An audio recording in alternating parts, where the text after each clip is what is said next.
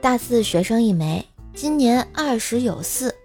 过年啊，二姨要给我找对象，问我喜欢贤惠的还是漂亮的呀？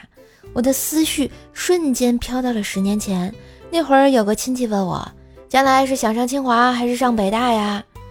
这事实证明啊，清华北大跟我没半毛钱关系，有个大学就不错了呀。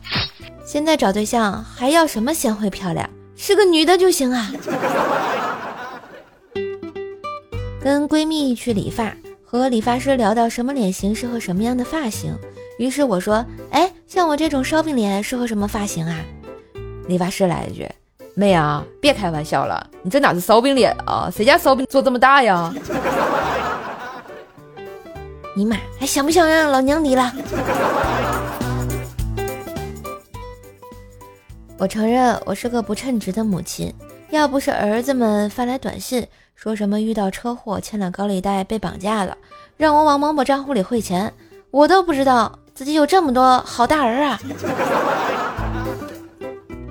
嘿，今日份段子就播到这里啦，我是段子搬运工瘦瘦呀，喜欢节目记得随手点赞订阅专辑，并给专辑打个五星优质好评哦！上瘦瘦主页订阅奏奈讲笑话，开心天津话，支持射手就要多分享多收听多打赏哟。